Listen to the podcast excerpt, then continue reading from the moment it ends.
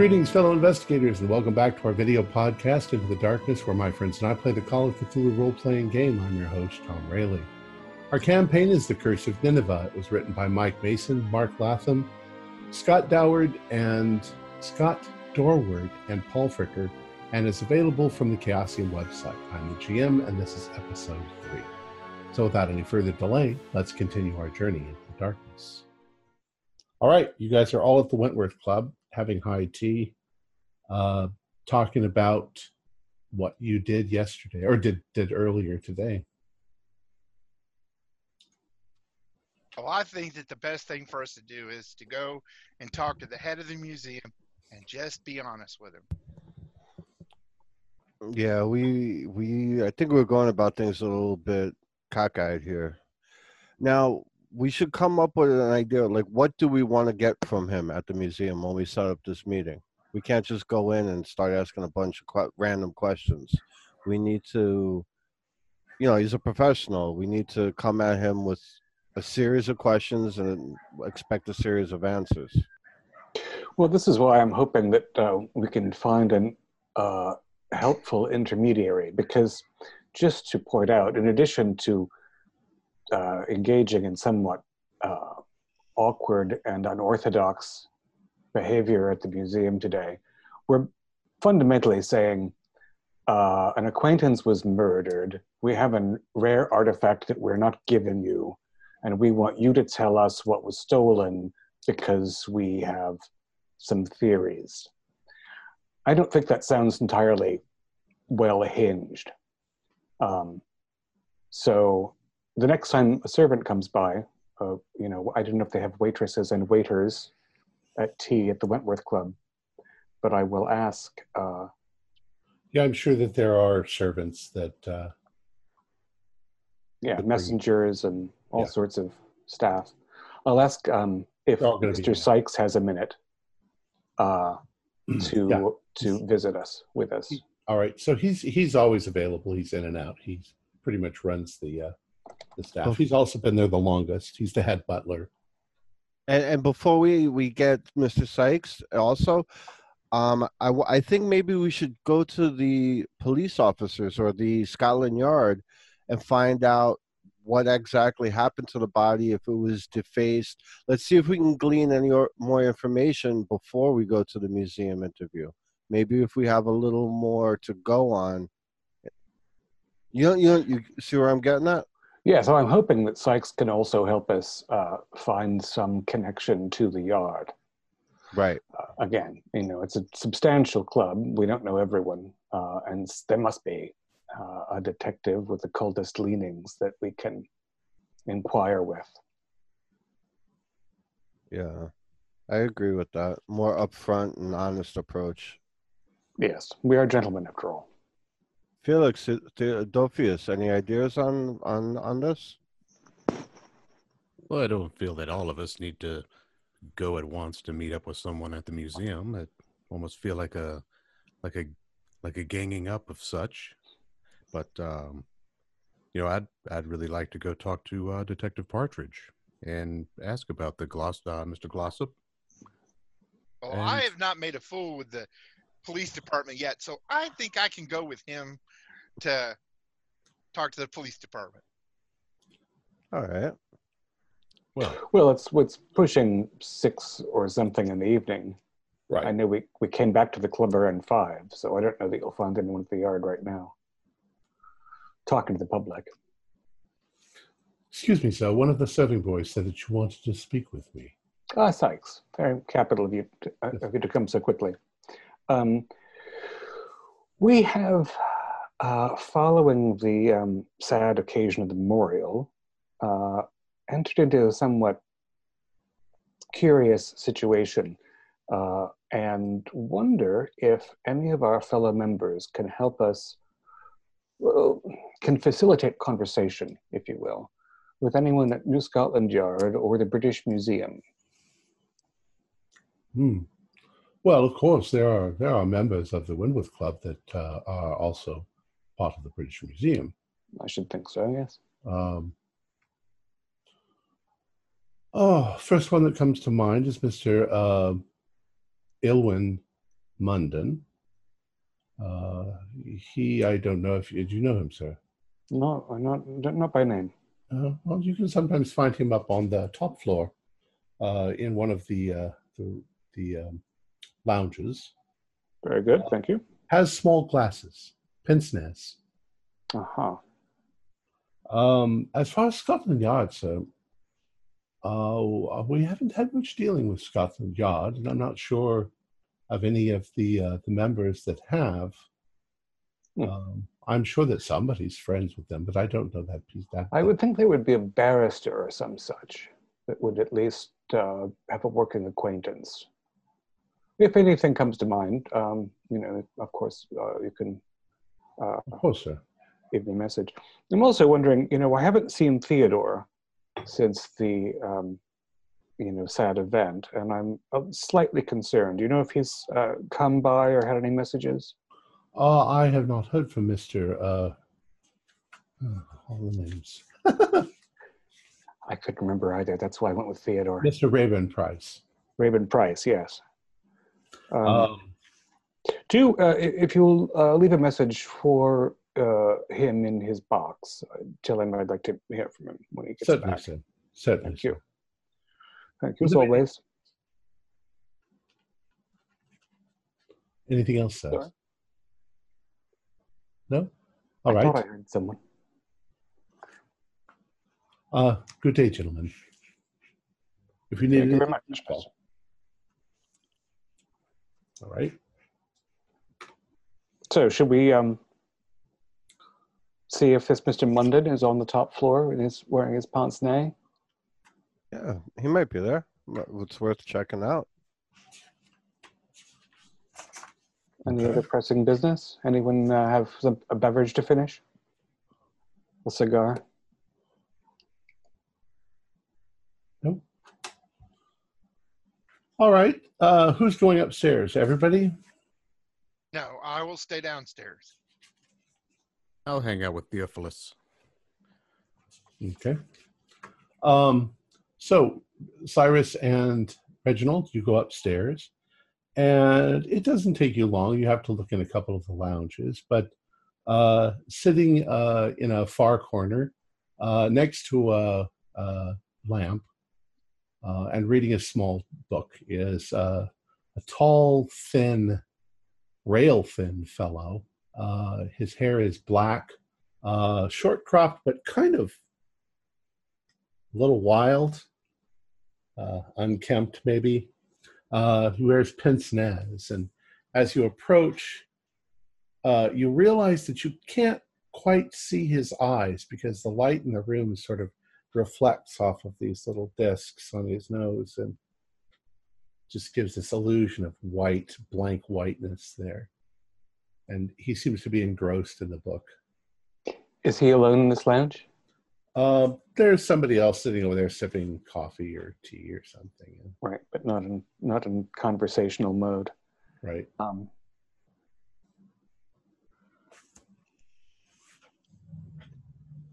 Well, nothing like it.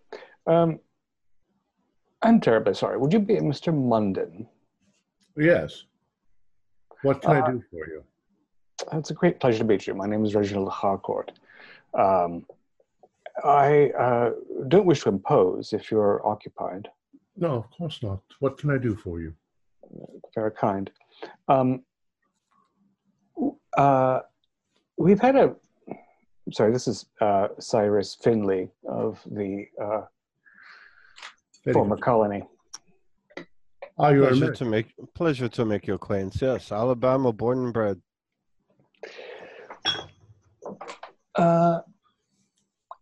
Mr. Sykes is, I requested that Mr. Sykes advise me whether anyone who was a member here was also attached in some way to the British Museum, and he thought of your name. Is he quite correct in that? Oh, yes. I often haunt the halls of the British Museum. I know quite a few members of the staff. Excellent. Well, it has come to our attention. We're engaged in a sort of, what would you call it, Cyrus? Investigation? Yes, of the amateur theatrical sort. And it has come to our attention that there has been a theft from the Near East section of the museum. It's been kept under wraps. Well, I wouldn't be so surprised, though. No? You know, there's quite a few people who work there that, you know, might occasionally take an object or two. It's for their own private collections. I mean, the British, after all, they have thousands and thousands and thousands of items, and very few of them are actually on display. Who would miss them? It's true. We understand even that a great body of works are not even cataloged currently. Well, that's not surprising. I mean, you have to have experts to do that sort of work, and how many experts are there working at the British Museum? There's quite a few, of course, but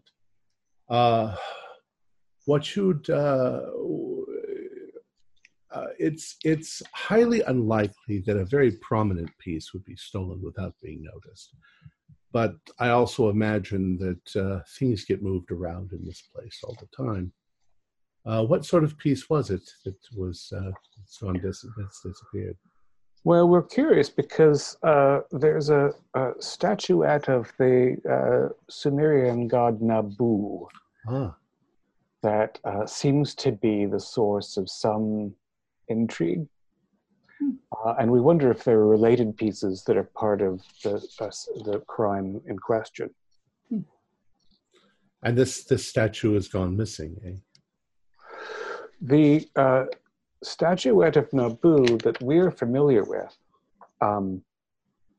was in the private collection of our dear departed member. And it's a very unusual piece, and we wonder if it's part of a collection of pieces that have attracted the attention of some nefarious individual or group. Well, that's a very interesting question. I would suggest, I have a friend who works there. He's one of the curators. Patrick Longdon. Longdon, you said? Yes. L-O-N-G-T-O-N, Longdon. Nice chap, friendly, busy. Takes his job very seriously. He would be quite distressed if he discovered that something was missing. However, I don't think that he would be surprised either. And there is, in fact, a black market for that sort of stuff. Do you know, I've been a small collector for some time, but I've never actually acquired any piece on the black market.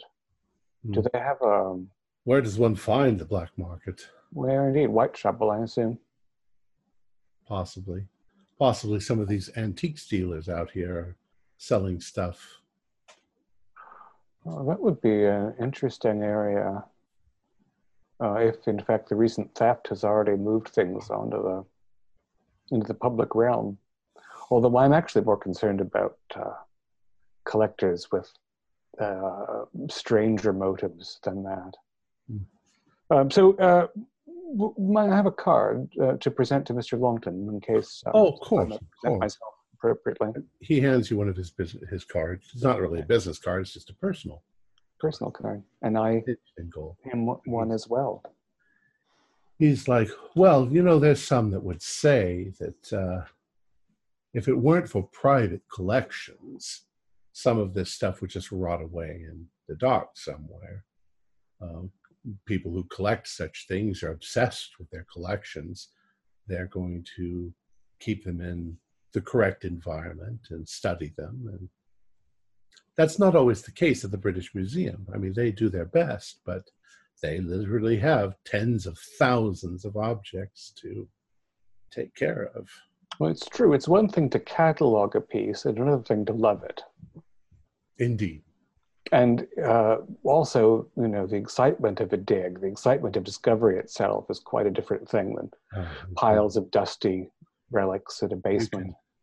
You can count on the fact that those who do those sort of diggings, you know, like Campbell, probably keep a great deal of their own finds, at least the ones that they find most interesting. Yes, it's a pity for science in general, but it's human nature to be somewhat acquisitive. Did I mean to say Campbell? Yeah. Yeah. I meant Reginald Campbell Thompson, the famous archaeologist.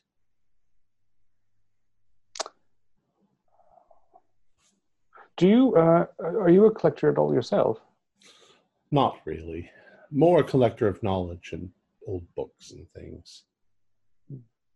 And you're familiar with this Nabu figure? Not really. I'm familiar with the Sumerian deity. I'm not really into that sort of. I'm not really into the Sumerian mythologies. Hmm. Probably I know a little bit more, perhaps, about the Egyptian stuff, but that's only because of Carter's recent interest. I believe that Nabu was received by the Egyptians as a deity, at least in some corners. Oh, was he? Hmm. Interesting. One of the minor cities in the Greek era.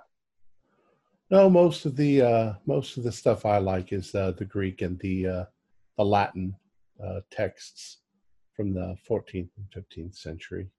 And he shows you what he's reading, and it's something you've probably seen on the shelf here. I don't have a name, but the Malleolus Monstorum or some name sounds worse than it is. Well, Mr. London, I do appreciate this open-handedness. If I can be any further help, please don't hesitate to ask. I'm always interested in a little sleuthing, as you say. Would it be too forward to ask maybe if you got in touch with Mr.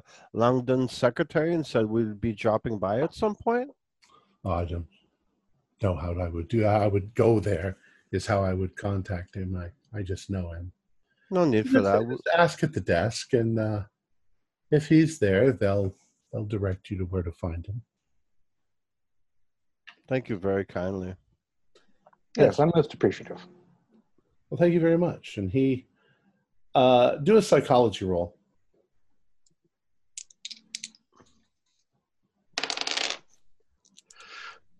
Wow. Oh. Val. I rolled a 12, but I have a 10. Is it worth 2 luck points? No. It's close enough. I'll just tell you that you get the distinct impression from this guy that you have intrigued him. He is suddenly extremely interested, and that could be a good thing or maybe a little not so good thing. We'll find out. Very good. All right.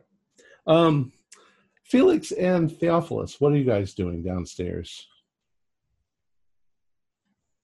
Just finishing off a fine club sandwich and sipping what's left of my drink. I'm sure Theophilus and I have been having some fantastic conversation over snacks and drink and discussing our soon-to-be voyage to the Detective Partridge.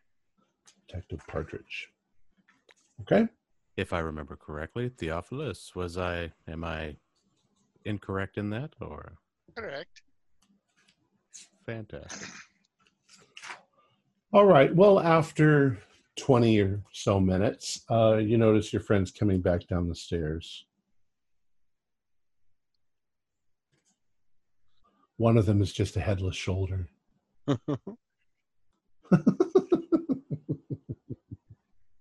How did it go? I think it went fairly well. He gave us the card of a gentleman to speak to at the museum. That should get us at least the opportunity to make amends for our last baffle. Yes, we have an introduction, have a card, name. Mr. Munden thinks of his friend there as someone who will take the notion of a theft quite seriously, which is, I think, of value. Very good, then.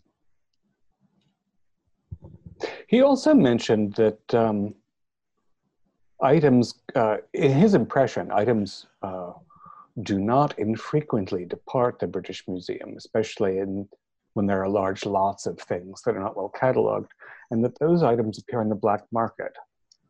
I wonder if we should make some discreet inquiries in that direction. He didn't have any idea, or so he claimed, about where to find items of that nature, but it does seem promising. Well, if one wants to find the black market, one would have to look, most likely, in Whitechapel. That was my first instinct. There are a lot of fakes floating around the antique shops, too, so...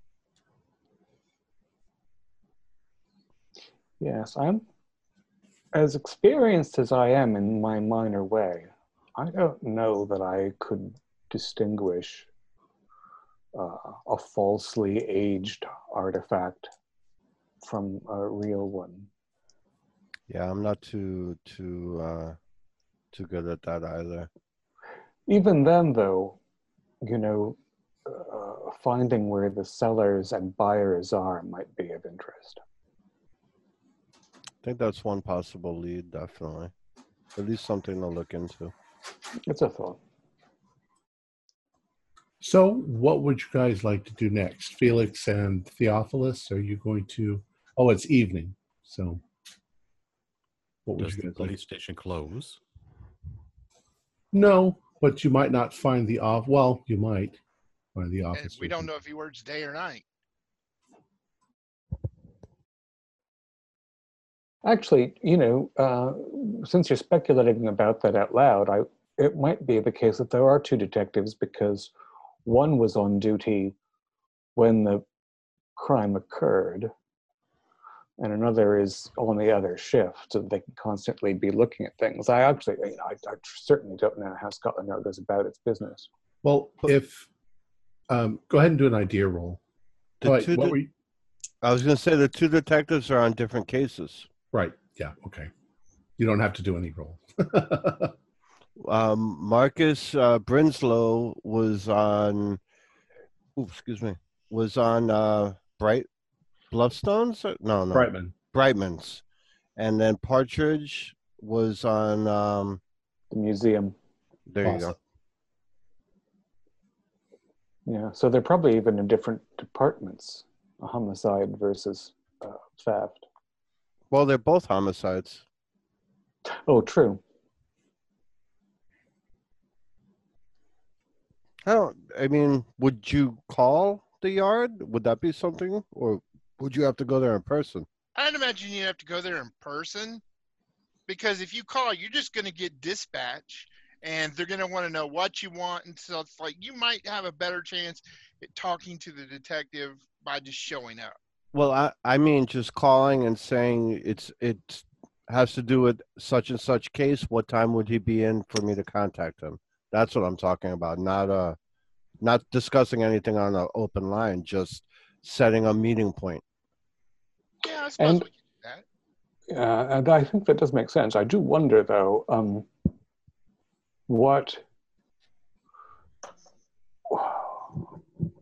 what it is that we have to say about the nature of our interest. For example, are we going to mention that we have an artifact that the provenance of which is uncertain? I wouldn't mention that to the police. Well, with Brightman, we could say we're both from the Wentworth Club. We're looking into what happened with him, you know, and just see where that gets us. As far as the other case, I think maybe we should speak with the gentleman at the museum, find out what we can, then contact Partridge, who's handling the museum case, after we glean some information. That makes sense. Informationally, I don't remember. Did we speak to a member of Glossop's family? Or someone else related to him? Okay. No. Well, he has a wife and children, but you only read that in the newspaper. And all I said was we should go by and talk to them, but it was kind of frowned upon, so we left it at that. Fair enough, yeah. Well, Felix, shall we wait till morning? That's fine. We'll wait till the morning. That's perfectly all right. We can get a fresh start then. Okay. Did you want to make a phone call? Sure. I'll call up the police station and see if, by chance, the guy might be there. Who knows? Well, you do find out that both gentlemen are working on cases currently. They aren't in the department. However, they should both be there tomorrow in the morning, before noon.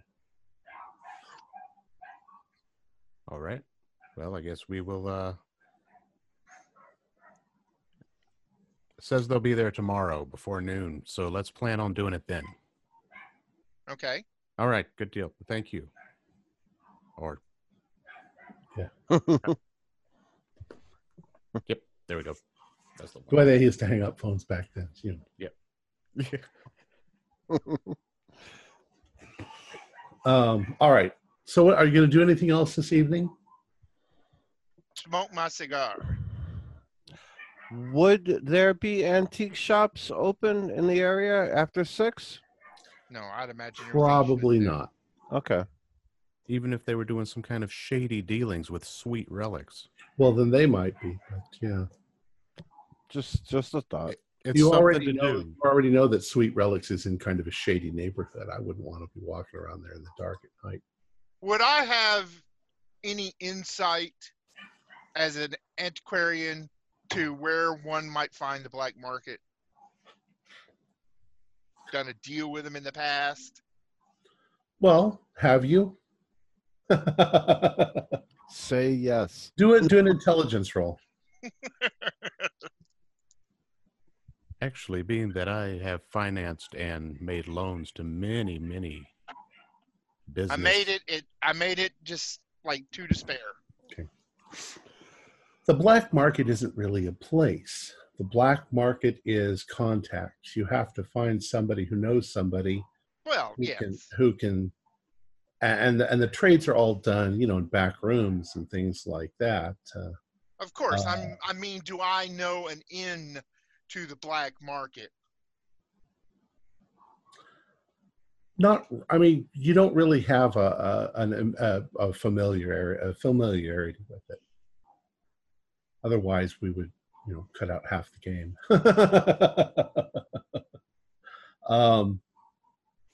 However, I mean, you can imagine, you know, you talk to certain people, you want to find out how you can acquire a certain object and what it would cost, and if they know anything, they're going to send you in a direction that'll get you closer and closer to it. I wonder if there's something like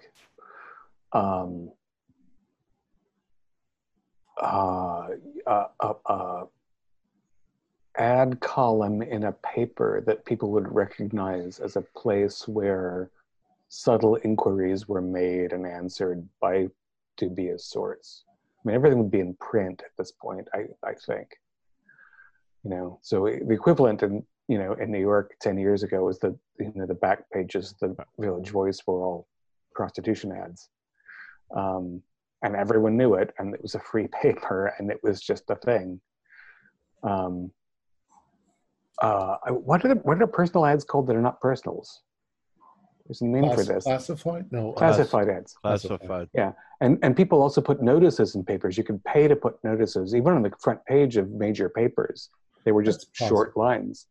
So I think we could try an inquiry of that nature if we, you know, and just going to the library here and looking at some of the London dailies, I bet there's some classified notices that might be a way to start. Agreed. When I was back in Egypt, there would be young boys on the street who would sell the stuff right to the tourists on the street, and then it would go through customs and whatever, you know, or, you know, hidden in their suitcases and stuff. Oh my God. But I'm assuming those young boys were running it for the, you know, other older rings or black market dealers or whatnot. But they would be right on the street selling it, and then they'd pick, when the police would come around, they'd just pick up their few items and run, scatter.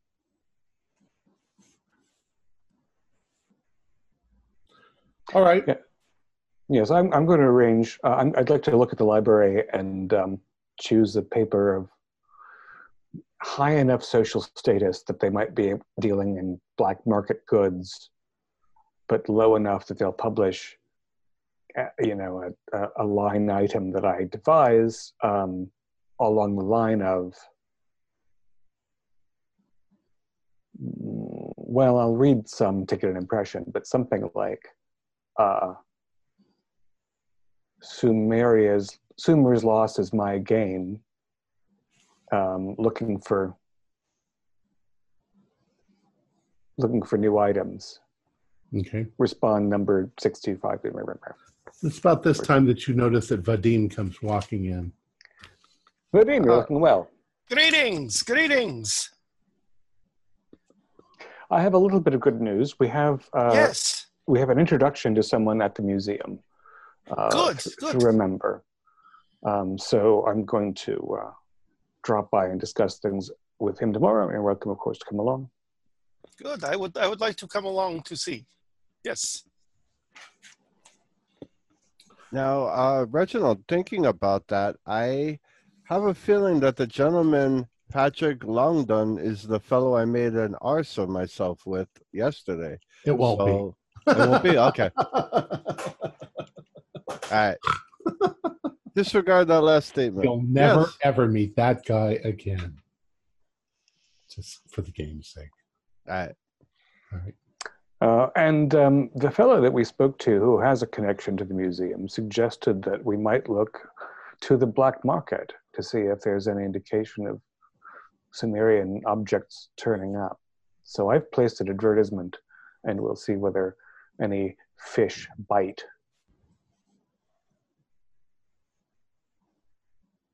I think that's a very smart idea. Agreed. Kind of you both. All right. But at this point, are you going to all retire for the evening, go home? The only thing I'd like to do, if it is... Did I forget anything? The only thing I'd like to do, if it is doable at this hour, which again is not certain, I'd like to get something like... air dry clay. I'd like to make a cast of the figurine, especially its bottom, and I'll do it tonight if I can, and if I can't, I'll wait till tomorrow and bring it to the club. Okay. I don't know if there's any such thing as air dry clay at this point in time. There's definitely clay. Mm-hmm. You know, artist supplies. Right. I don't know if artist supplies are going to be open in London in 1921 at 7 o'clock or. No, but do a luck roll, and maybe you know a friend who's an artist. 85. I'll be sleeping next to that thing again tonight. Without clay. You could always just wrap it in paper mache. It'll be dry by morning, and then you just peel it off and stick it back together. You'd have a nice little paper mache version of it. It's awfully sticky, don't you think? It won't be once it dries. No, just my hands wrapping it up. I'm not going to do that. Messy. You can't make an omelet without breaking some eggs, or legs. It's a hell of an omelet. Whose legs? Oh, I'm sorry. I rolled an 85. I forgot how lucky I was. I've got an 87. So I do know somebody. Okay. You have a friend, Gerard de Pantaloon, who has some clay. He lives across the street from you. Okay, that works. I'm very lucky. Right. So I'd like to model the thing. I'd like to make a mold of the thing. Okay. I would like you to do a power roll. 46 for 80. Fine. Not special, okay, but fine. The more you hold it and look at it, the creepier it looks. It you're not having any kind of weird magical feeling, but it definitely is. It's creepy. Yeah, it doesn't. Is it the case that it doesn't seem like the god is emerging beautifully through a former shell, but instead erupting violently out of a person? Kinda, yeah. Yeah. And there's something that it's, you know, the version that I made was really kind of detailed, but there's something primitive about it, that it's not depicting real life. It's depicting something iconographically, and there's just something symbolic and creepy and weird about it. And that symbol on the bottom that's not cuneiform, just it's an anomaly that bothers you. Yeah, that's why I need to be. I don't want to keep this thing safe because it's priceless. Right. But I strongly feel like that symbol should be identified and responded to. All right. What's everybody else doing before bed? Not much, but I do want to make it a habit of going through a bunch of newspapers every morning and every night, just for any, not sitting there reading articles, skimming stuff, looking for anything unusual, anything that catches my eye. Okay. You know, like an hour and a half before bed, sipping some coffee, smoking a cigar. Okay. You don't find anything. I just want to, you know, if I forget to say it, but I want to make that a daily habit right now. Okay. I'm doing something similar with going through my meager library of occult knowledge and tomes and stuff, see if there's anything that pops out that may have a regards to what we're dealing with, even legend-wise, occult-wise, anything regarding Samaria, and Mesopotamia and stuff like curses and stuff that would be related. I don't figure I'll have, like, you know, detailed stuff, but maybe something that could lead me on a path. Well, definitely the Sumerians, the Babylonians believed in magic. And there's a lot of people that think that all that magic was lost at some point, and that it was real, but all cultures say that. So you're not really learning anything new that you don't already know. Okay. Felix, what are you doing this evening? I believe I'm just going to retire. Okay. It's been a long, embarrassing day, being found in a place I shouldn't have been, and now I just want to sleep it off and wake up tomorrow and do better things. Okay. All right. So you all return home. You all go to do whatever you're going to do, and then you go to sleep. Reginald, you drift off to sleep,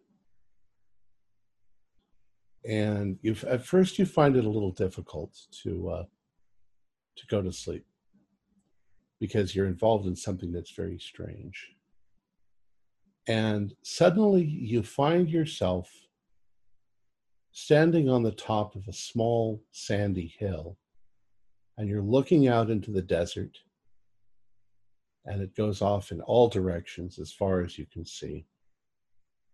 And the sky above you is cloudy and an angry sort of sky, and it starts to rain, except that you immediately realize that it's raining blood. And that's not the worst of it. The worst of it is that the sand is turning red, and the hills, the dunes, the sand dunes and everything are starting to move like waves of the ocean. And you find yourself on a small little piece of land in an ocean of blood. And that's about the time you wake up with a start.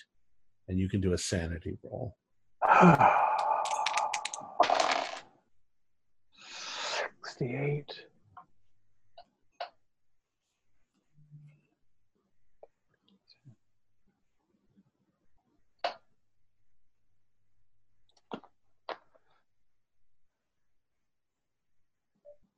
Strangely, and it seemed to have a sound. It should be the same as your pal. Right. So I passed. Okay. So, yeah, it usually works automatically, I thought. Just do a point of sanity loss. Yes. And you're very disturbed. Yeah. Yeah. Am I fancy enough to have somebody in-house? I think I probably am. Perhaps it's somebody who comes in. That makes sense. That makes sense. No one to ring for, so I have to stumble up and boil some coffee myself. I'm gonna, the first thing I'm gonna do is go and open the safe and see that the thing is still there.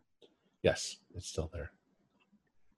How do I feel about that? Mixed. Is there a safe at the club? Yeah, there probably would be a safe at the club.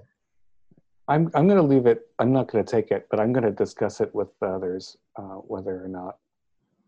Even though the thing is giving me the creeps. I'll take it. We'll discuss this. All right. So you all get up. I assume you're all going to meet somewhere. Yeah. At the club. The club. All right. So you're meeting at the club. You've had your breakfast. You're all talking. What do you guys want to say? Reginald, you're looking a little bit rough around the edges, as they say. Something happened to you. Oh, you know,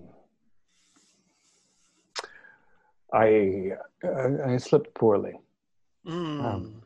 And unlike normal dreams, this one keeps vividly popping back into your mind. Yes, my sleep was disturbed in a fashion with which I'm unfamiliar. Mm. I did succeed in casting the figurine in clay so that we can take, most importantly, the base with the strange symbol or writing on it to the museum. But I think I want it out of my house. Do you think it'd be safe here? Mm. I mean, I'd be questioning. There's just too many people in the club that we do not know. Yes, I agree. And, you know, a wealthy man was murdered in his own home, perhaps for this object. Mm. Which means that in a public place, it might be terribly easy to acquire. No one knows that I have it except for us. What about a bank, like a major bank? Oh, there are vaults at Bank of England. I'm sure Felix would probably know the most secure bank in London. Bank of England, no, Felix? Bank of England is a fine bank. They shouldn't have any problem holding on to it for you. And they won't know what you're putting in. You go into the private room to put your, you know. Very confidential. All of that is true. Yes, I think that's worth considering, although it's at home for now. And, you know, I'm sure I'll be fine. It's all of it's very... Well, being that somebody, like you said, somebody was murdered over it, it might just be for your best interest to put it somewhere, and it's only the five of us. Well, it might just be that someone was murdered, or at least one person was murdered, that is, you know, makes me so anxious for no reason. I don't want to be, you know, preposterous. But yes, after the museum, I think I might go home and redeposit it somewhere farther from my bed pillows. I would be having someone with you when you go, at least one other person, in case if something goes wrong. I would be more than happy to join you if no one else had the obligation. I appreciate it. In the meantime, Felix and Theophilus, you plan to visit Scotland Yard today. Yes. And I plan to visit the British Museum and our new friend, Mr. Longton, Anyone care to come with me? I will like to come. I will go wherever I am needed. I will be happy to accompany you, Reginald. Okay, good. I don't think three of us will alarm the gentleman too much, do you? No. I don't think so. As long as we keep it straight, as they say, I think we'll be fine. I mean, you know, we have the card of a mutual acquaintance to assure him that we are not merely peculiar people skulking around behind the walls. Nothing personal, Felix. All right. Let's, I'm sorry, go ahead. Let's do the police first. Okay. Okay. A second. Jump to that part. All right. You arrive at the police at Scotland Yard. You walk through the front door. There is a number of reception people. You have to wait in line a little bit, but not long. And there is a gentleman behind the desk. Yes, sir. What can I do for you? Yes. Is there... Detective Partridge, we're here to see Detective Partridge, please. Detective Partridge, yes, I do believe he's here. What's this concerning? It is concerning a case he's working on over at the British Museum, murder case. What's the name of the person who was murdered? The Glossop, Mr. Glossop. All right. Just have a seat there for a moment. And a note goes back, and after maybe 5 or 6 minutes, a gentleman comes up front. He is like the quintessential perfect policeman. He is in a pristine uniform. His little mustache is perfectly formed. He looks like he freshly scrubbed like 5 minutes ago. He stands tall and straight, and he says, gentlemen, please come with me. Yes, sir. And he takes you and has you set in front of his desk. My name is Detective Weston Partridge, and I was told that you have some information on the Glossop case. Actually, no. We had questions regarding the Glossop case. And may I ask why you are inquiring into the Glossop case? We're with the club that he was a part of, and more just a bit of curiosity on our part to make sure that we are safe. So you're friends. You're not relatives? Not relatives. Well, and you say you're with the Wentworth Club. Yes. Which Archie was not a part of, but I know what you're saying. That's Lord Brightman's part of the club. He says, well, we don't usually discuss these sort of things. You did read the newspapers. I am sorry, sir. I just want to make sure that this is not just idle curiosity. It's not so much idle curiosity as we're afraid that it might be connected to him. I misspoke. Glossop was not a member of our club, but he was tied in with the same interest that a member of our club was tied with, Mr. Brightman, and we're starting to believe that they may be connected. So for our security... Lord Brightman case. Yes. I see. I'm not working that case, but... of course not. Of course not.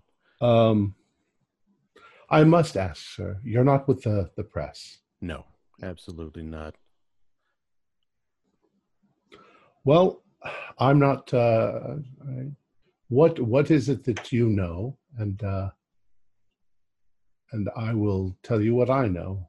We know little more that's written than what's written in the papers. We've read the stories that have been put out. But other than that, we're really just starting to dip into this. We were hoping you could give us maybe shed a little light on some of the parts that really piqued our curiosity. There was rumor that strange carvings were put into the body and it was somewhat mutilated. Well, let me tell you this. In the early hours of Wednesday, the 8th of July, 1925, the culprit is believed to have entered via a service door near the Assyrian collection in the Antiquities section of the museum. It's believed that Mr. Glossop, who is an assistant curator, he had been working late and that he had confronted the interloper. There was a struggle and Mr. Glossop was killed. The assailant, whoever he was, seemed to ransack the area looking for something, possibly just stealing stuff, and that they escaped with an item. There were no witnesses, and the body was discovered in the morning by the security guards. Police surgeon has given the cause of death as severe blunt trauma to the head. We do know that the Assyrian collection has suffered from a series of minor thefts in the past. There is probably no way for us to determine who the assailants were.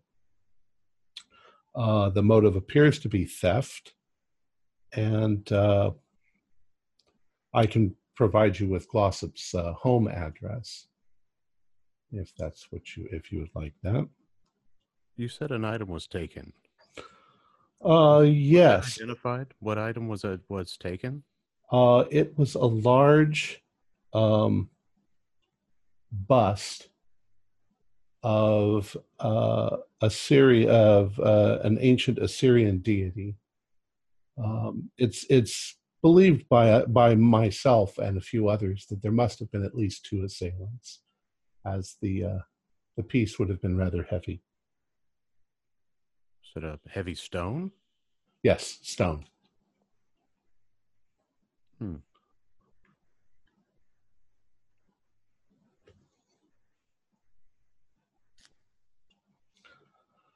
And that's about all we know. It's very unlikely that we're going to find out who did it. It's a terrible tragedy. Now, as far as oh, I'm sorry, I didn't mean to interrupt. As far as the Brightman case, I believe that's Brinslow working on that one. Excellent. Do you happen to know who the bust was of, or just? Let's see if I have that information here. The Assyrian deity called Nabu. Nabu. Yes. That's what's written here. N-A-B-O-O? N-A-B-U. Oh, N-A-B-U. Huh. Have to look that up and see exactly what that is. But that's an interesting bust.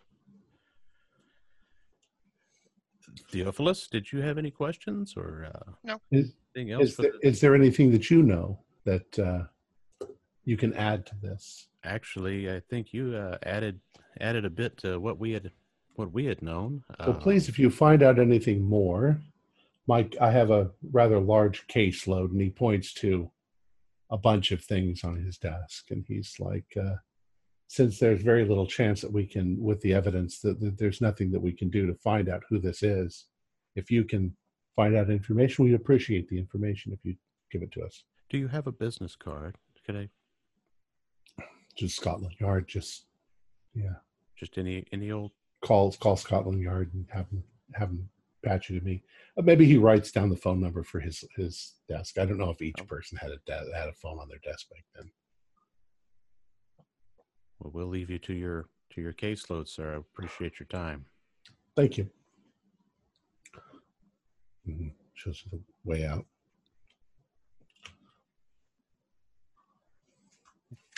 off we go. Okay. Back to the front door. So, Theophilus, what do you think we should do now? Good question. Well, we could go to the other caps, huh? Yeah. I mean, while we're making rounds, we keep running into this Nabu, and we've pretty much found out all we can find on that.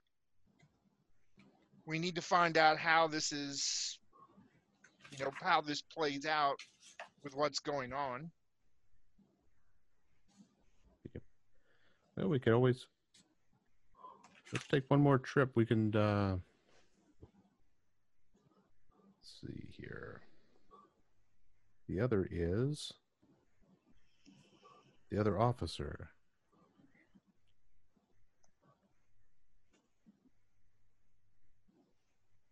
So we will. I would like to go to the other police station. You haven't been there already, have you, Theophilus? No, I have not. That's okay. Why I'm going with you. It's all right. It's Scotland Yard. It's in the same building. Yeah.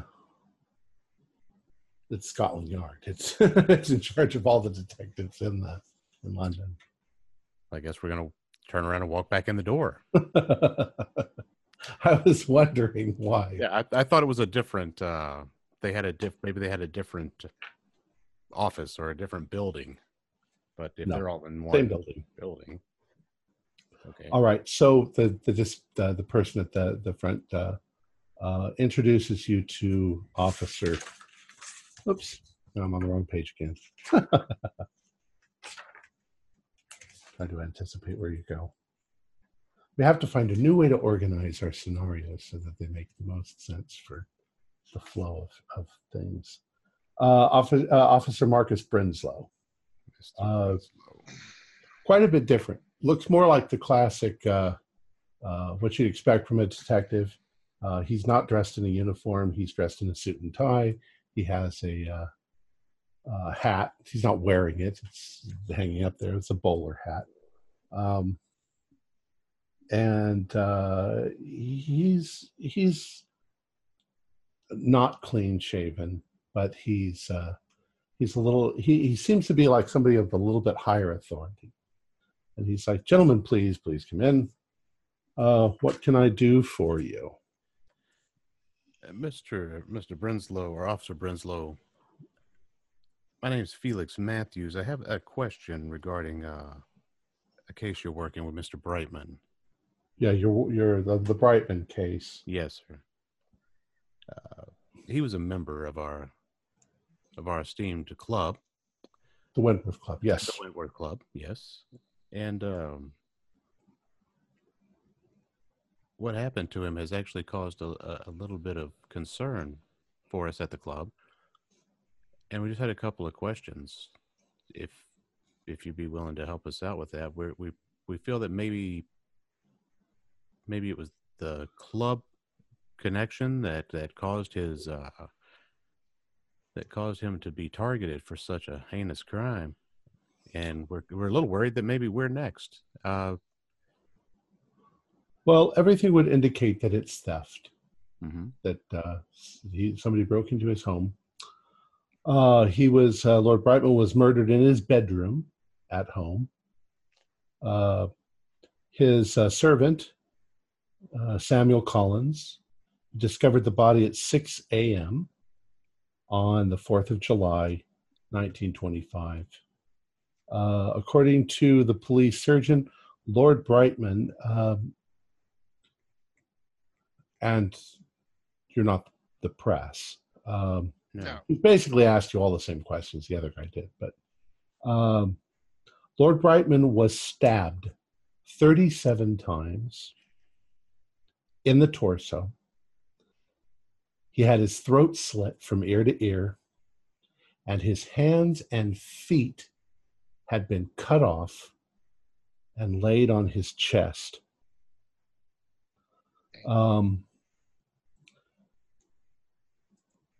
The murder weapon is assumed to be a very sharp knife, about 8 to 10 inches in length. The assailant had proceeded to use the deceased's blood to write a message on a piece of parchment paper, which was shoved into his mouth.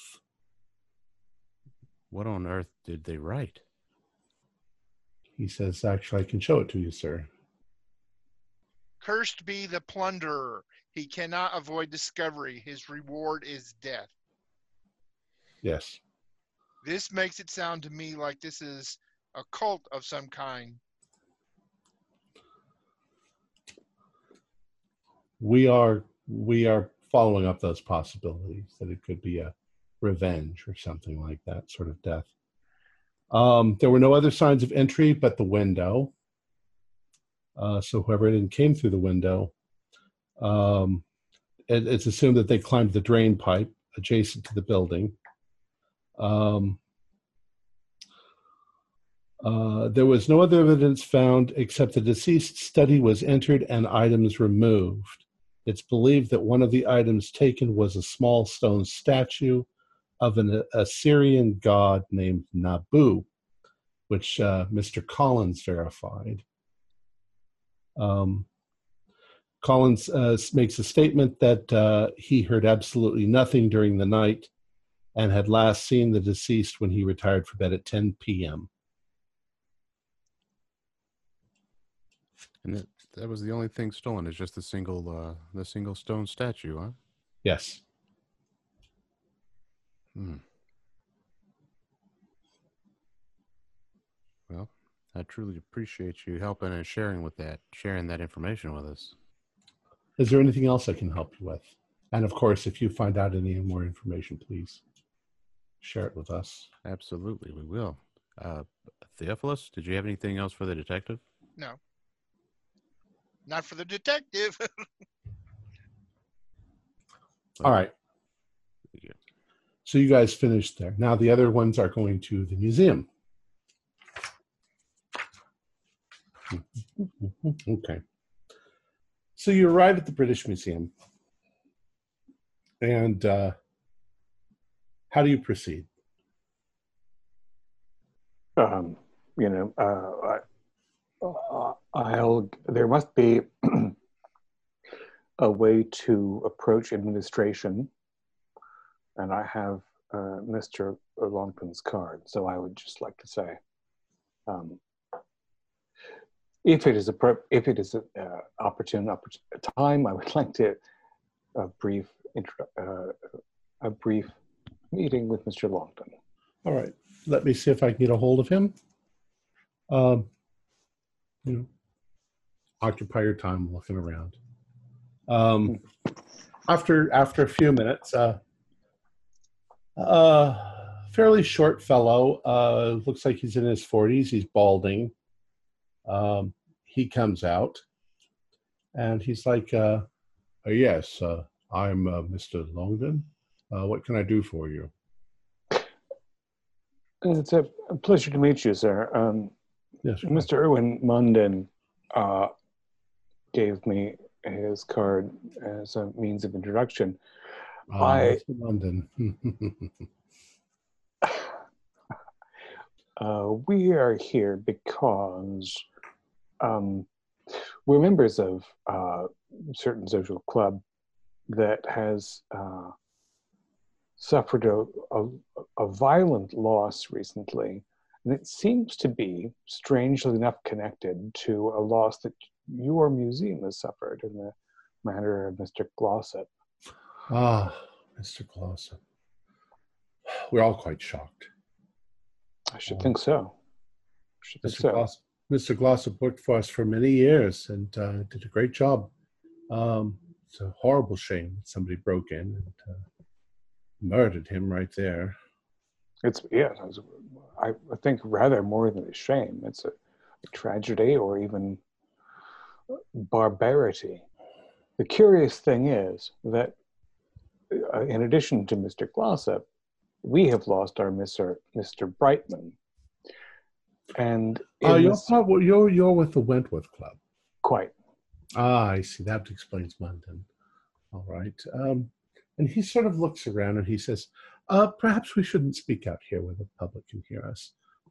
Please, come with me. Yeah, thank you very much for hospitality. And he takes you through one of the forbidden doors and walks you back to his office. You pass other people who are doing work. You pass security guards who just tip their hat. And you know, please, you sit down. Now, in his office, there's quite a few things. He's obviously a curator. He's obviously working on stuff.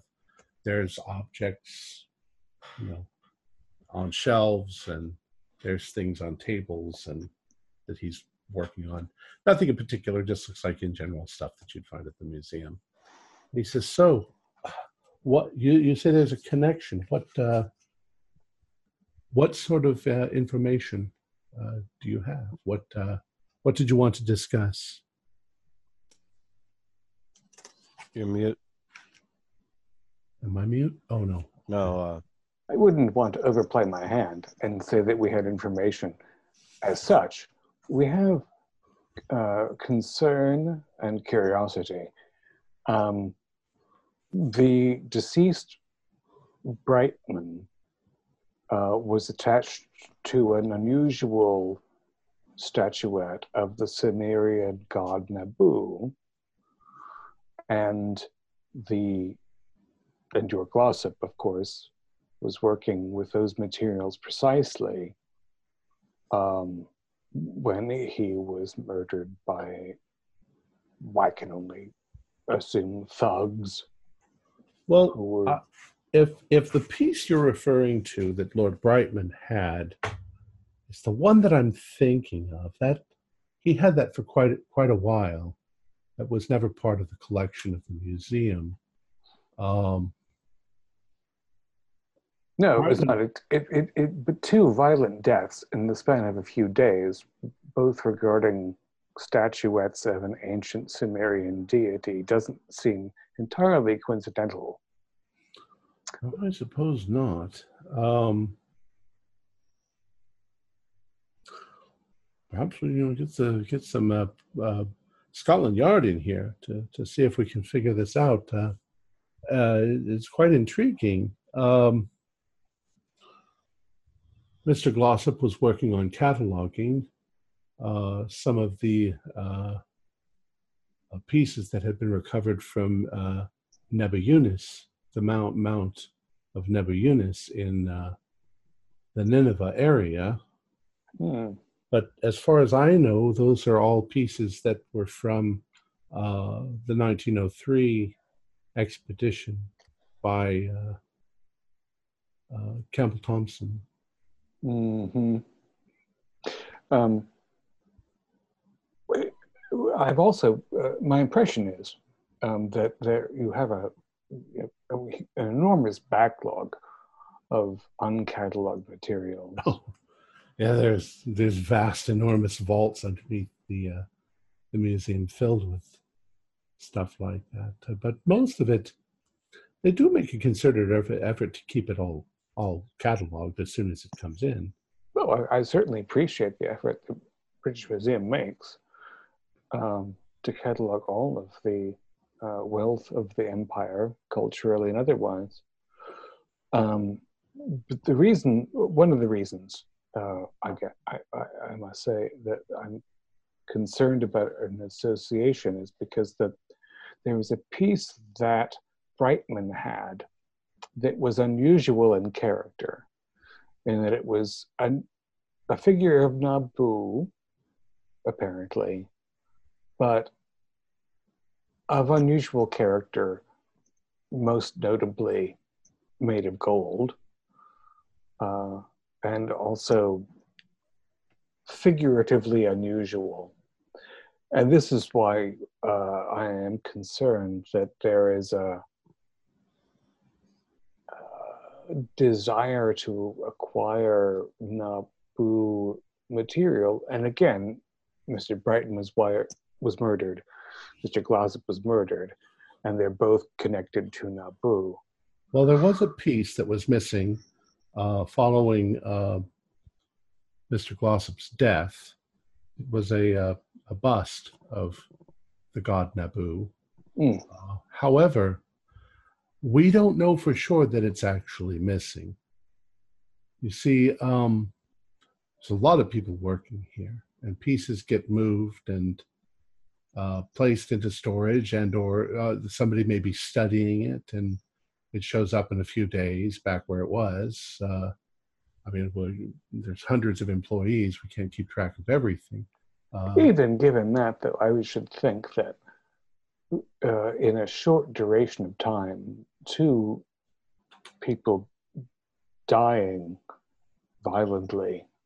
It would have been quite a difficult piece to steal. It probably weighed 150 pounds. It was made from stone. The Nabu that you lost was very... Was it... What? Can you describe the piece? It was about this big. It was a piece of a much larger statue. Obviously, that had been damaged in over the course of time. Over the course of time. Do you have any reason to assume either that that was the only piece stolen, or that there was a small number of thieves / murderers? Well, if they were to steal it, it would have taken at least 2 people. Would there be any sketchings of this bust, or rubbings, or any type of... Yes, I think so. Follow me. Thank you.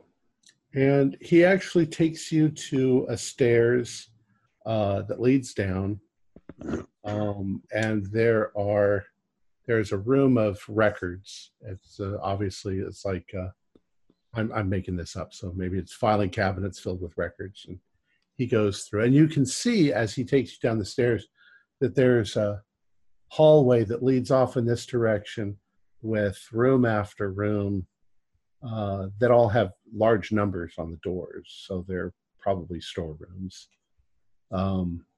Seems to go off into the distance.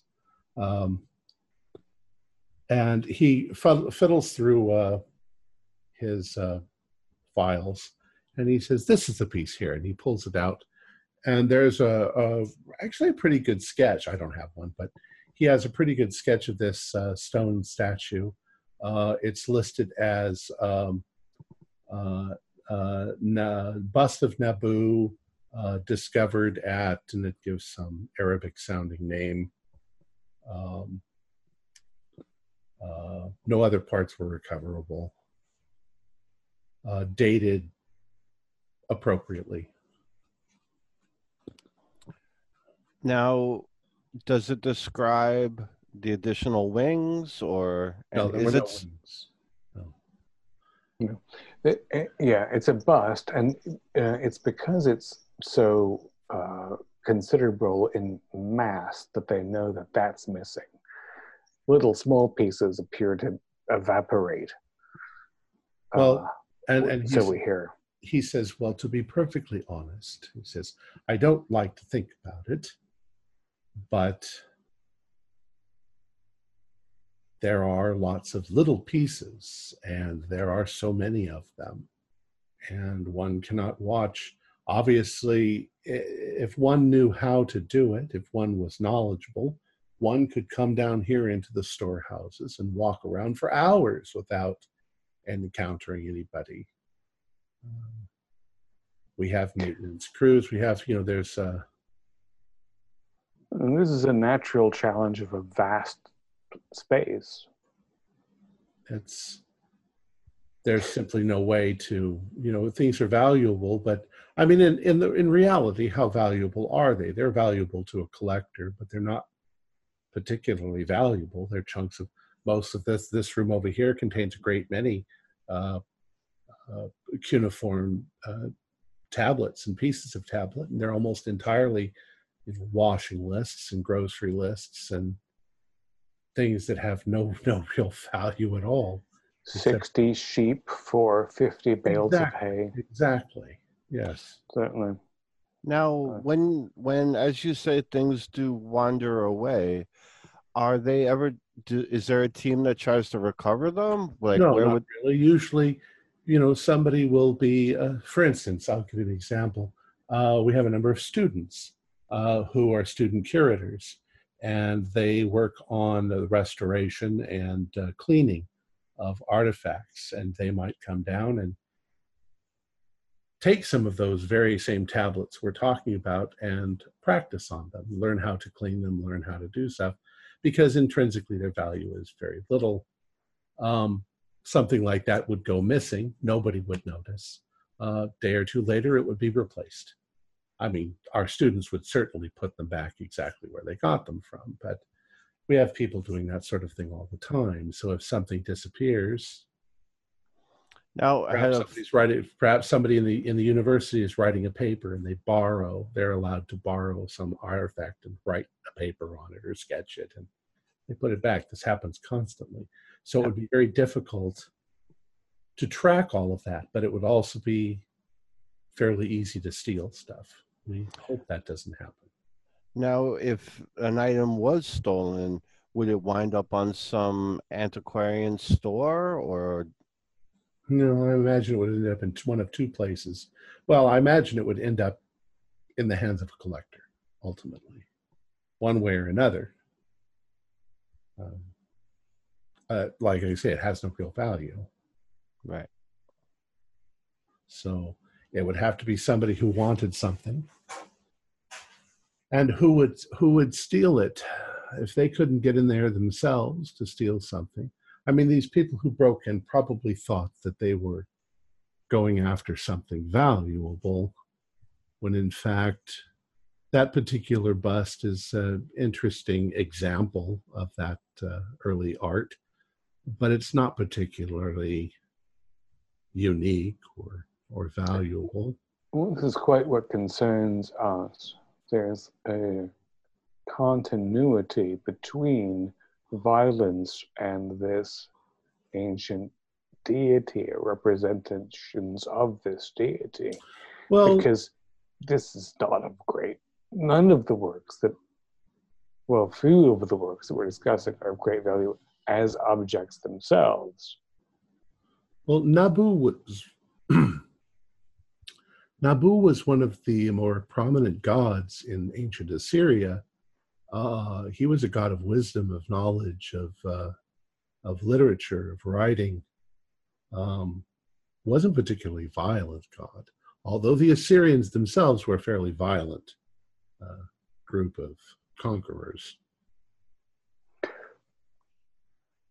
Yes, I don't think in a pantheonic situation, none of the gods are necessarily described as violent, but they're all in competition with other gods locally.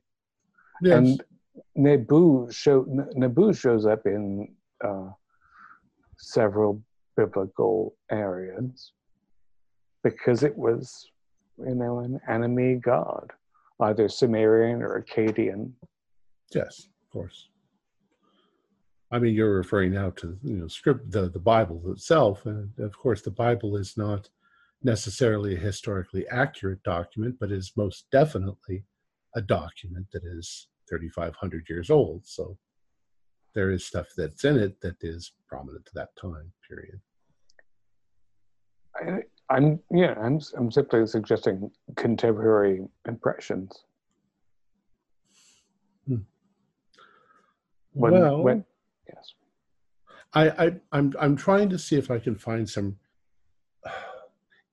Everything would seem to point that nobody would have expected Archie to be working late that evening. They broke in looking for something valuable. I would say they had very little knowledge of what was actually here. If I were going to break in, I would have gone for something made out of gold or something, you know, we have display cases over here that have Sumerian jewelry in them that would have at least been somewhat valuable, instead of taking a large stone head and shoulders. If you don't mind me asking, sir, how often do you get intruders coming in looking to plunder the resources of the museum? No, it never has. We're all speaking hypothetically here. Well, As I would assume that there has been incidents before to warrant security measure. There have been, except that, well, they don't really, what can you do about it? You know, there's no way for anybody to find anything. We have security, you know, it's not likely you're going to be able to walk up in the middle of the day and grab something. This is simply the nature of a museum. I mean, we do have things that are valuable from a historical point of view, but how much money and how many resources are you willing to spend in order to absolutely secure them? And you still want people to be able to see these things. Everything is insured. But as I said, how often do you have incident of actual theft? Not just with Assyrian collection, but just in general with museum. I mean, like 2 or 3 incidents a year, or it's very hard to say, because so many of those incidents, something is reported not to be where it's supposed to, and a few days later it shows up. Mm. But by and large, it's not a big issue enough to. I suppose our security people would know a better figure. I really don't know what that figure. Fair enough. See, now you said it yourself. The thing that intrigues me is, if it was just a common thug that was coming in to steal something, why would they take a 150-pound statue? It makes no sense. As I say, I'm not absolutely sure that it's missing. We might show up in one of those warehouses downstairs in a year. Let's just say hypothetically it was targeted. When there's jewelry that can easily be pocketed, this item itself was targeted. Well, let me see if this explains it better. Who says, come with me. So you guys leave that area and you go upstairs, and he walks you over to the Assyrian area, which is where you were before.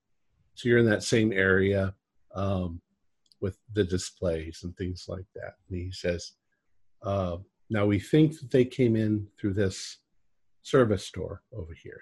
Points to a door, and he says, Mr. Glossop, he sort of looks around, he says, Mr. Glossop was found here on the floor, murdered, and the statue in question was over here. And he shows, there's other pieces of, things like that, and of course the spot where it was has been replaced and something else has been put there with a sign. And he says, now if you walked in this service door here,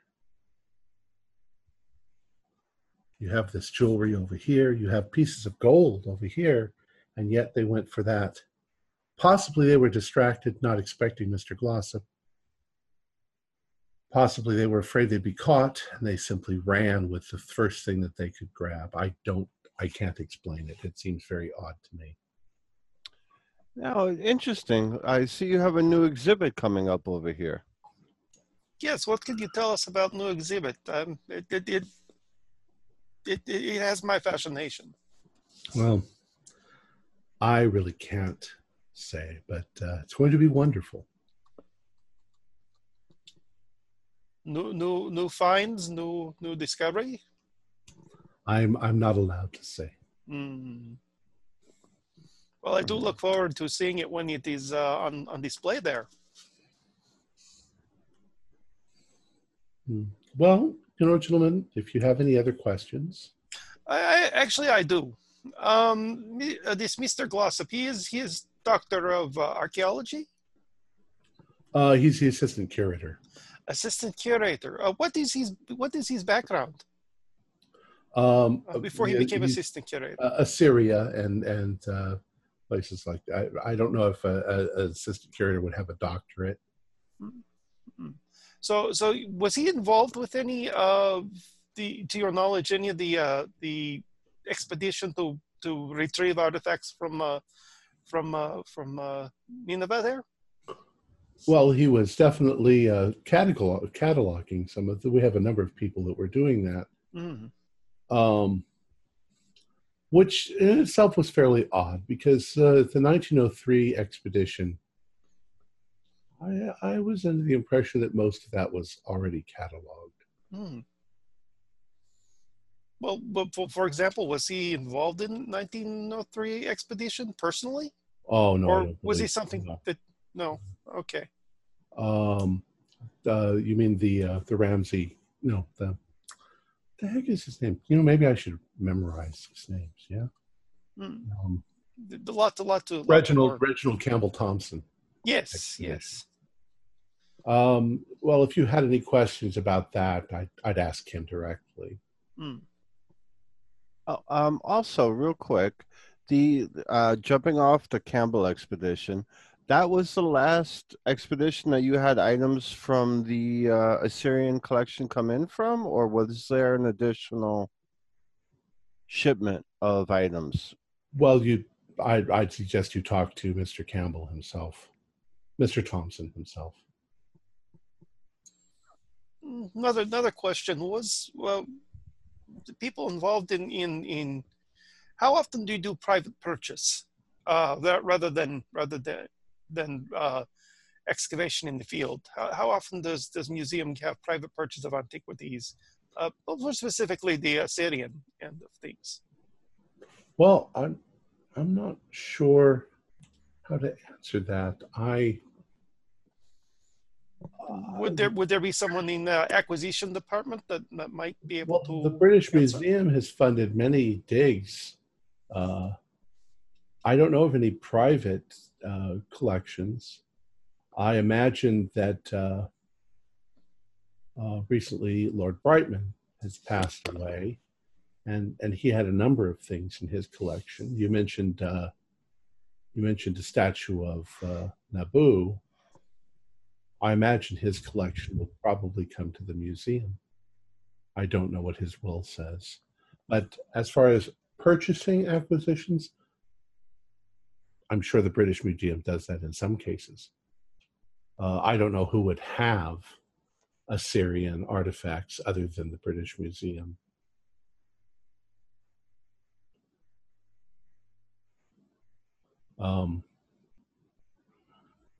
I don't know if that's an accurate, this is a GM's opinion. I don't know if that's an accurate answer, but you asked a question. Well, what Vadim's trying to ask the guy is if, you know, the British Museum itself in acquisitions, rather than just taking items in the field, actually goes to sources that say, hey, look, I got this and this artifacts that were found by these Bedouins and stuff, and they sold it to me. I have them available. Would you be interested for your collections for a agreed upon price? Well, I suppose then a more accurate thing. Yeah, I'm sure there would be some of that sort of thing that would go on occasionally, especially if it was from a reputable individual. Most likely what you're going to have is people who are very wealthy donating collections that they've acquired. Perhaps they will even go out of their way to acquire something at an auction that's very valuable in order to return it to a museum or put it in some place where it would be taken care of and safe. Probably have that with papyri and things like that are ancient Egyptian, because a lot of that was ransacked and stolen. Yes, there would be some things like that going on. Not my department. No problem. So acquisitions would be the people to talk to about that. Yes. Mm-hmm. Okay.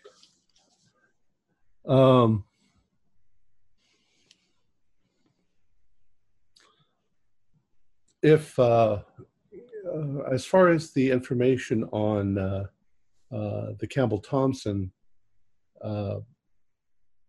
expeditions, you could probably make an appointment to see him. He has an office here. He's not always there because he sometimes is doing things. I think we should definitely make an appointment, even if it's not for today, but I would like to speak with him at some point. I agree. He seems to might be the person we really need to talk with in this case. He might even be able to shed a little knowledge on, this is just when we're talking, not in front of. Yeah. He might even be able to shed a little knowledge on the gold item.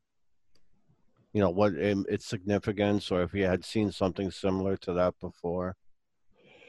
One last thing, I guess. Perhaps our head of security, Mr. Yates, would have a list of items that might be missing from the museum. I'm only aware of the bust. Yeah, I mean, that would be great if you can introduce us to Mr. Yates. Well, let's see if we can find him. So you guys walk around. You eventually find him, Mr. Yates. Rather severe-looking man. In fact, all of you do a spot hidden.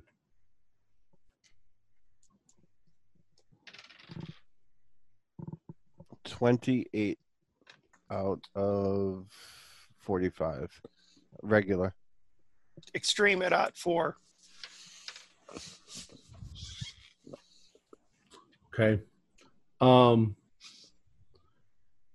You're pretty sure that's the guy that escorted Felix out of the hallway.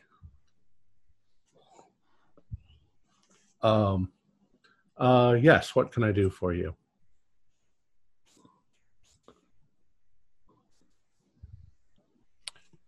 How you doing? We're members of the Wentworth Club, and your boss said we could, well, your colleague said maybe we could speak to you about lists of items that have possibly gone missing. Oh, you're talking about the statue. Correct. Let's see. In part, but speaking with your colleague and there, I am Vadim Kamatov, sir. I am of the Wentworth Club as well, and I'm just curious with these apparent theft there. Your colleague couldn't really answer, and suggested that I ask you in that how often do you have trouble with thieves trying to come into the museum and steal things? Well, not very often. There, things do go missing. He tells you the same thing the other guy did. However, there are some pieces that are rather valuable. There's been a number of things. Here, let me give you a list.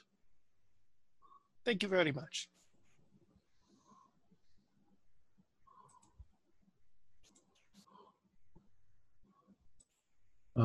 Yes, I think that's in order for what's recently disappeared.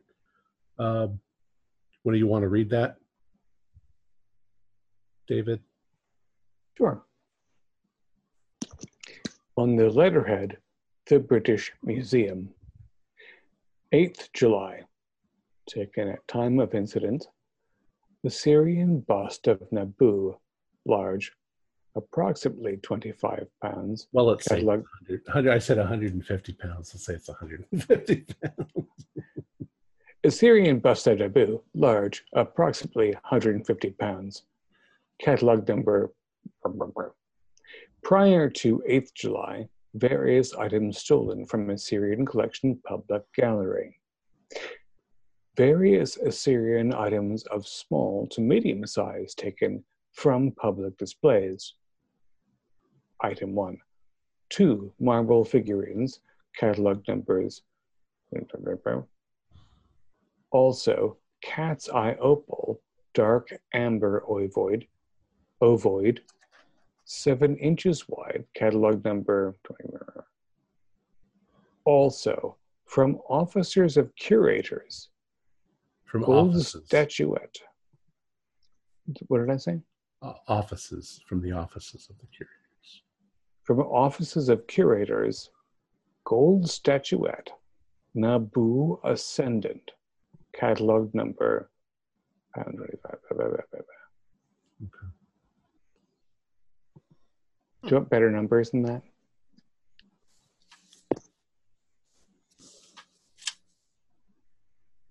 Very interesting there. Yes, I think all of those things have gone missing in the last 2 months.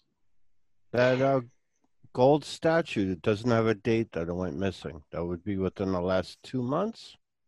I think that it was reported missing actually only a few days ago.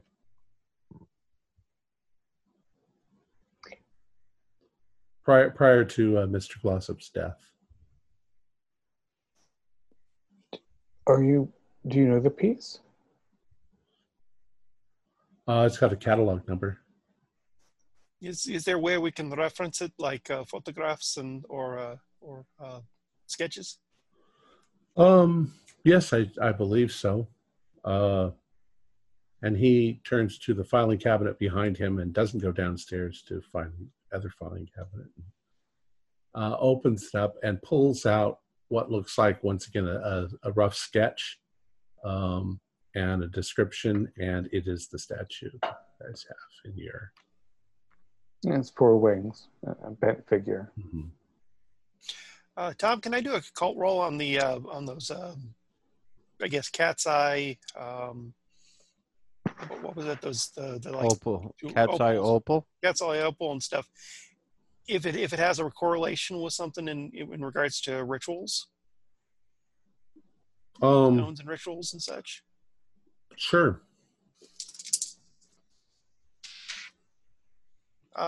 Extreme at .8. Yeah, in occult knowledge, all kinds of stones and crystals and things have some significance. So.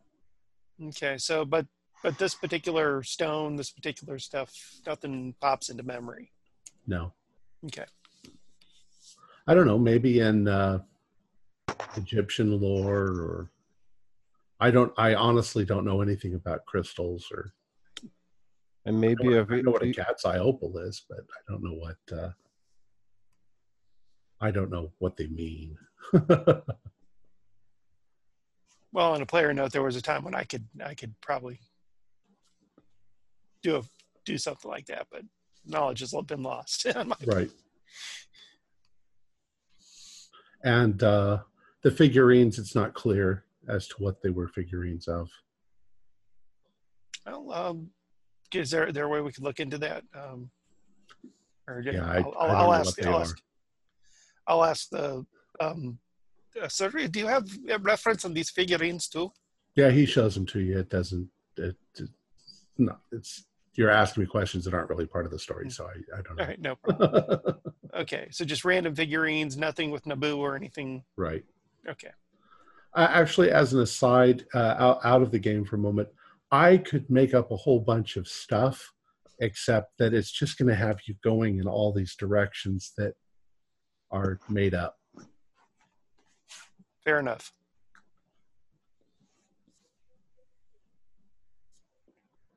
Or will they? All right, so what else? You want to make an appointment? Yes, indeed. For Campbell. Yes. Okay. Dr. Campbell? Reginald Campbell Thompson. Reginald Campbell Thompson. And it's important because he's a real person. Is a very busy man.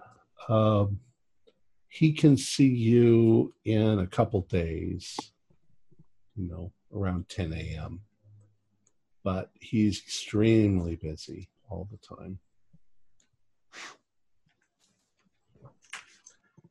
And with that, anything else that you want to do? You've made friends with Longdon, so you can always ask him more questions later. Okay, good. And he's felt comfortable enough with you to actually take you into the back and show you things. So, at some point, you guys will probably meet back up at the Wentworth Club. Yeah, we must aggregate what we've learned over the day. It's about tea time. So if it is, I think we've had, on our side at least, we've had a fairly useful and interesting day. How's yours gone? Pretty good. Tell me more. Well, succinctly. We know that the statue was stolen from Albright. So we're pretty good on that. Oh, and that's quite notable in its own right. And well, he was, I explained to him the graphic details of his demise. Wow. Again, I believe it is some form of cult of Nabu, because he was killed in a ritualistic way, and the items that they're stealing obviously is something that the cult people have plans for. That's just a guess. But what you are saying, not guessing, is that the figurine that is in my home was stolen, and by a group of organized somebodies, right? Not obviously not for resale.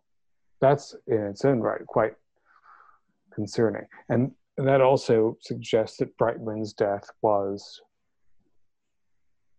part of a larger conspiracy, should we say? That's what I would think. Perhaps it's time for us to talk to, what's her name? Nebi? Yes, Nebi. Well, I think Nebi's, I would like to speak to Nebi again. And I think we have a way to reach her. Agreed. I'm hoping that Theo is going to be back at the club soon, and we can ask him where Nebi's been sequestered. So, that's alarming. Any other news? Do an idea roll.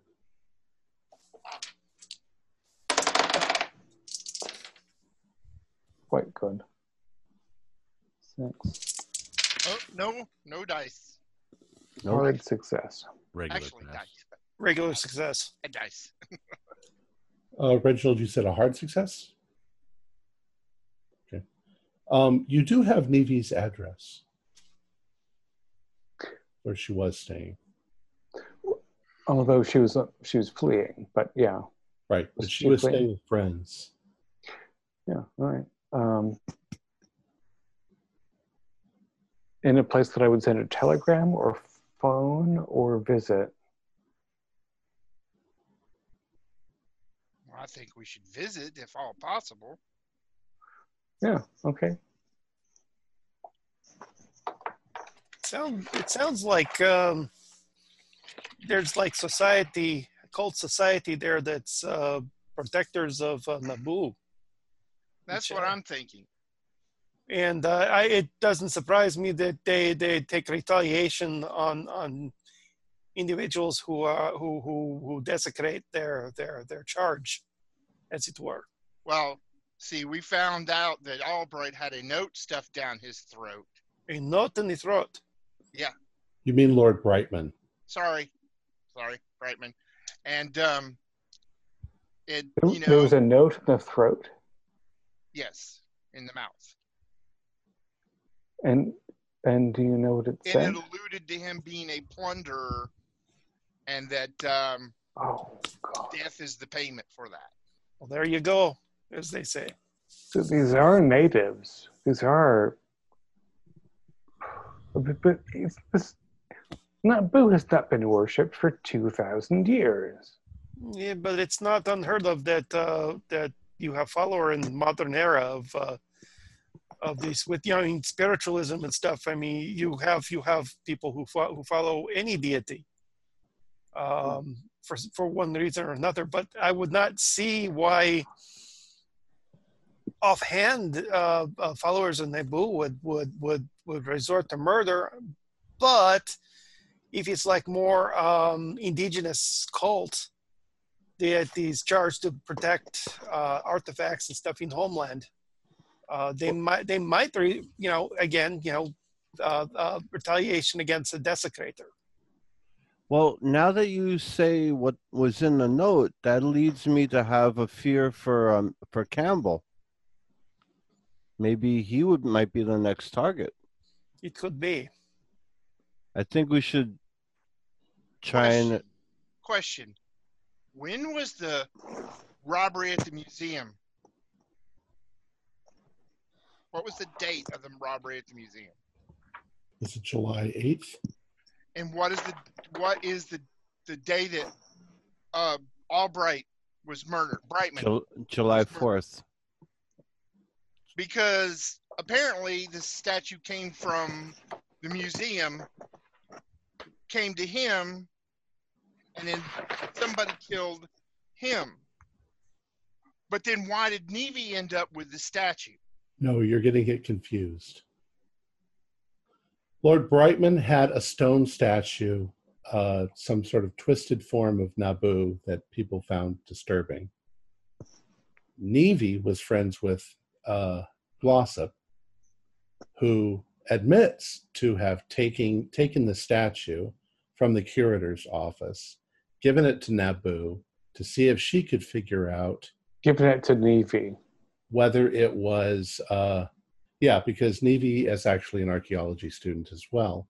And she took it to the antiques dealer in Sweet Relics to see if he knew what it was, because she and Glossop suspected that Counsel Thompson had been working on another dig more modern than the 1909 one. Right. Now, correct me if I'm wrong, but... two statues. Howard Brightman was murdered on July 4th, correct? Correct. And the Archie Glossop was the 8th? The 8th. And what's today's date? 10th or 11th? 10th, I think.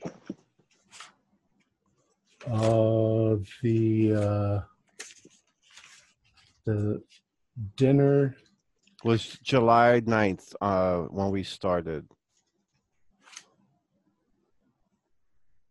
Thursday, the 9th of July, yeah. So today, it's been 2 days? Yes. Cut me off if this doesn't mean anything. It's been 2 nights, because Reginald has had the statue now twice, 2 nights, right? Well, yes. I have had the statue for 2 nights.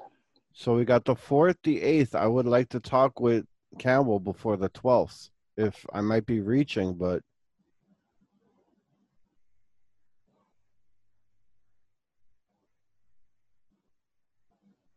Well, you have an appointment in a couple of days. I don't know if it's a pattern, but it's the start of a pattern if something else happens in 2 days. But there's also other people on expeditions and stuff. Campbell might not be involved. Campbell was at Nineveh. Just because he's at Nineveh doesn't mean that he actually was behind desecration of specific Nabu. Correct. But if the note said plunderers cannot avoid discovery, and or do I have that wrong? Cyrus, do an idea roll. That's not good. I'm not the brightest, sharpest tool in the shed. Oh, 39. I got it. Okay.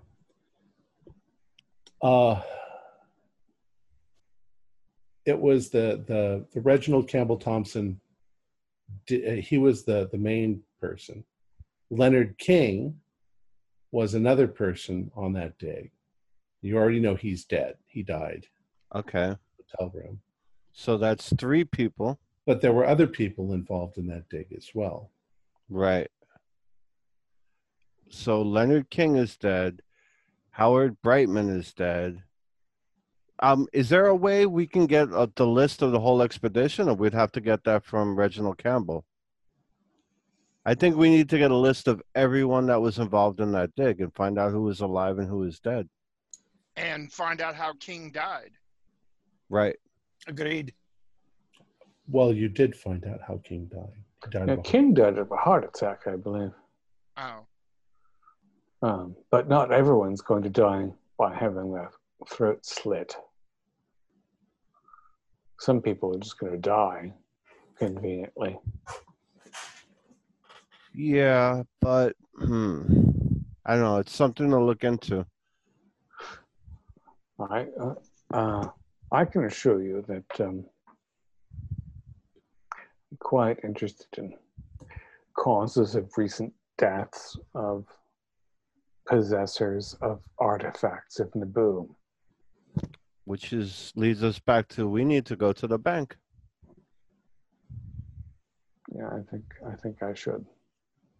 I mean, after home, I must. What time of the day is it? Why don't we just do this right now? Pretty good question. I assume that the two conversations, the police, the Scotland Yard conversation and the museum conversation, only took a couple of hours each. Yeah, we'll say like it's right about noon. Is that fair? Okay. Yeah. So let's. I think that at this time in England, banks closed at noon until 1 or 2. Yeah, I took the hour lunch, but then they. I think they close at 3 or 4 for good for the day. All right. So we might 10 to 4. I think it would be 10 to 4, an hour lunch break in between. Maybe. Or around that. Yeah, we'll just say that it's whenever you want to go there. Let's say 1 o'clock. You're going to go to the bank. That's where the expression "banker's hours" comes from. And why don't we go ahead and skip through that and just say that you're going to take the statue to the bank. You acquire a box and a key. Box and a key, and you carefully put the statue into a box. What do you do with the statue? Do you just lay it in the box, or do you keep it standing upright, or? Oh, it came in red. It came in red velvet, right? Yeah, she had it wrapped in red velvet. I think I'm taking it to the bank in a box around the original red velvet, and it's going to stay horizontal and go into a box. And I'm going to take 2 keys away and give one to Cyrus for safekeeping because life is uncertain. That's the plan. And who handles the statue? Is it just you, Reginald, or? I don't think anyone else has touched it. I mean, no one in my household staff has touched it. I've kept it in the velvet in my home safe and taking it out. Yeah, I don't think anyone else has kept it. Okay. All right, so you secure that into the bank, and before we end, what are you guys planning on doing next? Well, for me, I put the key around my neck on a strong leather thong and make sure it's secure. And then I read my newspapers looking for any kind of strange. Okay. What are you going to do? So when we come back for the next game, we know what we're about to do. Dragon, definitely, I agree with, out of character, I agree, Nevi, with the apples there, go look for Nevi. And so talk with her. I would also like to hit up some antique dealers and just see if anybody even if I have to drop some money, find out if people are looking for specific kind of items. Are they looking for Assyrian stuff? Are they, have people been asking for Assyrian artifacts? Just to get a feel, do like a street level investigation. Right, and also I may or may not get a response to my newspaper advertisement. And those of us who have not been to Sweet Relics might have a look-see. I would also like to go to a clipping house and ask them to pull up any information that they can find on the Campbell expedition and the names of the people that we do know, how they died, anything from any... Thank you so much, Cyrus. Clipping house. Nobody, so good. Nobody ever remembers the clipping house. Yeah. Well, they don't. Yeah. The internet of 1894 is forgotten. Yeah. Clipping house. All right, well, gentlemen, let's call it quits there, and we will pick this up again. Oh, actually, well, I'll say that afterwards. All right. Our players included Jason Melnichuk, John Byram, Ford Fitch, Jerry Bryant, and David Gasaway, with yours truly as keeper of the secrets. We're currently producing up to 5 shows a week with music and sound effects added in post-production in order to create a richer listening experience. We provide audio-only versions of our shows free for you to download from Podbean or iTunes. The costs involved with our show are provided almost entirely by our patrons. Without them, we wouldn't be able to do what we do. If you'd like to support our show, visit our Patreon account. Just $1 to a month helps us a lot. You can find a link in the description below. Like, share, and subscribe to our channel for updates on our latest shows, and leave us some comments. We really enjoy reading them and answering any questions you might have. This is Tom Raley, together with all the members of our gaming club, inviting you to journey with us once again into the darkness for another adventure into the universe of H.P. Lovecraft and the Call of Cthulhu role-playing game. Until next time, good luck and good gaming.